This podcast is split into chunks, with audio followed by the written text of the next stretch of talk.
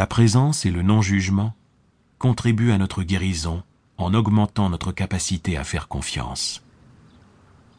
Nous avons plus de facilité à croire en nous et à faire confiance aussi bien à ceux qui nous entourent qu'à la terre.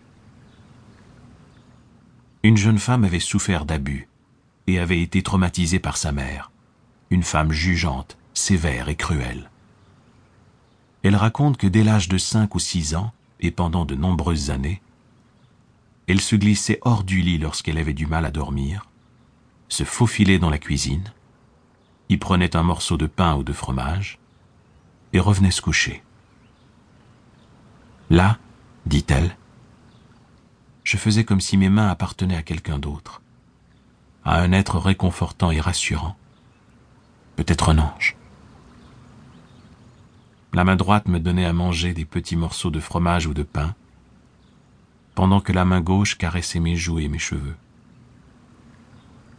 Les yeux fermés, je chuchotais doucement.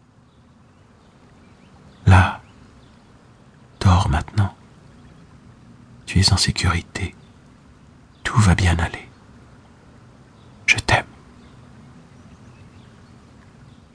Le grand cœur de la guérison se trouve à l'intérieur de nous. Peu importe les abus ou les blessures que nous avons subies, peu importe la gravité de notre maladie, nous portons en nous le cœur et l'esprit de la guérison.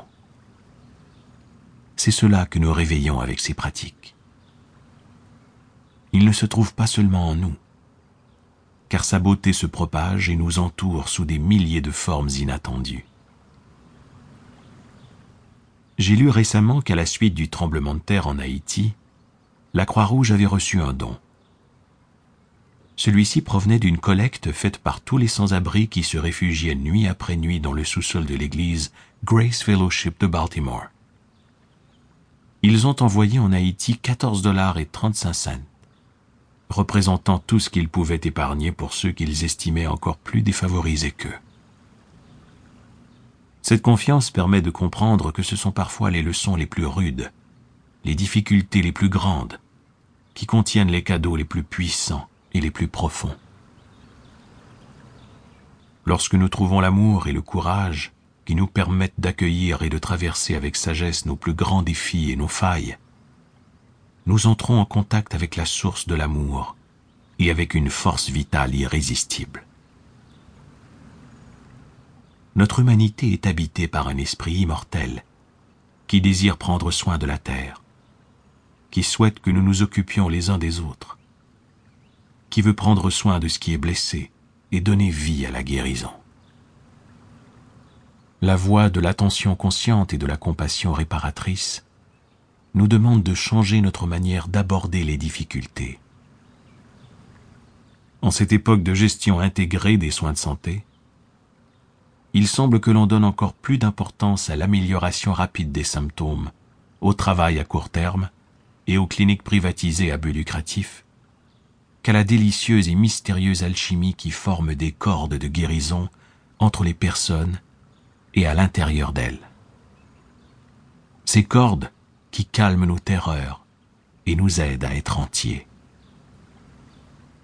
La voix de la conscience nous permet de nous éloigner de cette conception étriquée de soi, ce qu'on appelle le corps de peur, ce sentiment de séparation et d'anxiété que nous éprouvons parfois, et de faire la transition vers une réalité intemporelle.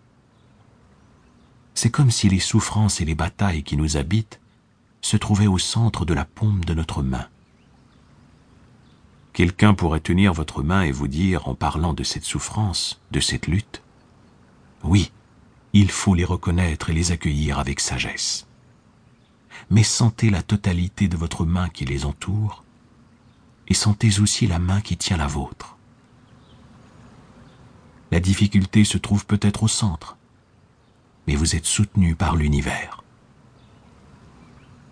Le mystique indien Kabir dit nous sentons qu'il existe une sorte d'esprit qui aime les oiseaux, les animaux et les fourmis. C'est peut-être le même qui vous a donné ce rayonnement à l'intérieur du ventre de votre mère. Sentez-le et faites-lui confiance il vous soutient.